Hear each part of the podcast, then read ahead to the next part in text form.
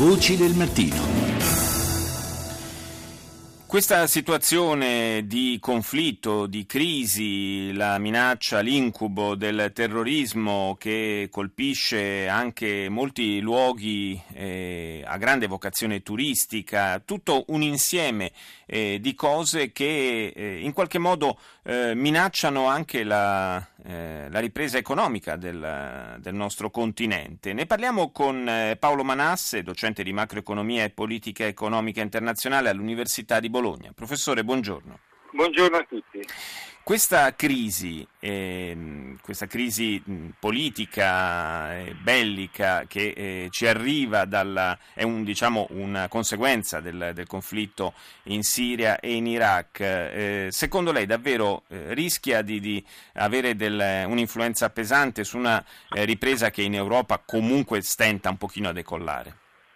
Ma eh, i rischi ci sono, diciamo che come in altri casi ci, sono, ci, saranno probabilmente effetti di segno opposto. Da un lato potremo avere anche un effetto eh, nel breve periodo espansivo dovuto alle maggiori spese militari, alle maggiori spese per sicurezza e un allentamento dei vincoli di bilancio europei, quindi questo potrebbe nel breve periodo avere effetti espansivi, però eh, c'è un effetto fiducia che potrebbe invece avere segni più gravi di, di, di segno opposto eh, scoraggiando i consumi, eh, provocando volatilità nei mercati finanziari e cadute magari dei corsi azionari e così via, che potrebbero avere invece effetti negativi. Se a questo aggiungiamo la caduta del turismo eh, nel, nell'Europa, potremmo in, in, qualche modo avere un rallentamento ulteriore della ripresa che già stenta a, così, a, a riprendersi, mettiamola così. E I costi ingenti che gli Stati in Europa si avviano ad affrontare sia sul fronte della sicurezza sia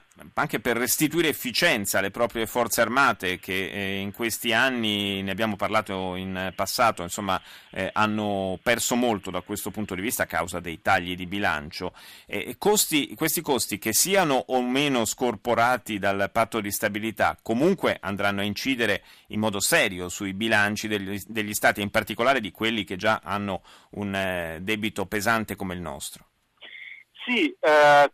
questo dipende evidentemente da quali saranno le scelte politiche, si deciderà di intervenire sul, sul, sul, terreno, come si suol dire, è chiaro che queste, questi costi saranno ancora maggiori e richiederanno, per quello che riguarda i paesi europei, in qualche modo un ulteriore scorporo diciamo, dai, dai, vincoli di bilancio e quindi un ulteriore aumento del debito che nel nostro caso non farebbe molto bene. Devo dire che quello che mi preoccupa di più oggi, al di là di queste ripercussioni economiche pur potenzialmente importanti, sono le implicazioni politiche, perché da un lato ci sarà un, uh, un acuirsi del problema uh, no, dei migranti e di cosa fare che andrà ad aumentare la conflittualità tra i paesi europei. Ora, se questi paesi, come sembra, non, non, riusciranno neanche a trovare un accordo sulla politica estera, sulla politica militare, credo che questi aspetti politici potrebbero veramente accelerare in qualche modo tensioni e potenzialmente disgregazioni coes- nella coesione tra i paesi europei.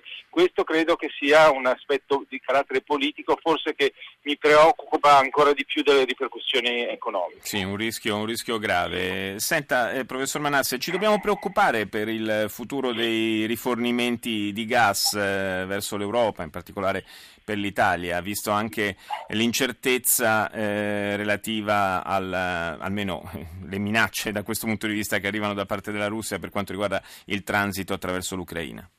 Ma è chiaro che queste tensioni tra da un lato la Russia e, e, la, e, la, e la, la, Turchia eh, diciamo, sono un, un, un, problema politico ed economico. Per quello che riguarda le materie prime, il gas eh, e così via, mi sembra che oggi ci sia un tale eccesso di produzione sui mercati e quindi prezzi molto bassi e dall'altro lato una tale aumento delle scorte di, di, tutti i paesi, compresa l'Italia, anche a causa della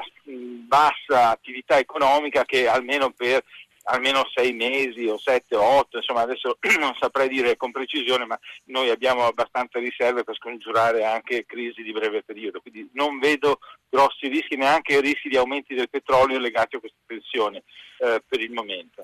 Grazie, grazie al professor Paolo Manasse per essere stato nostro ospite.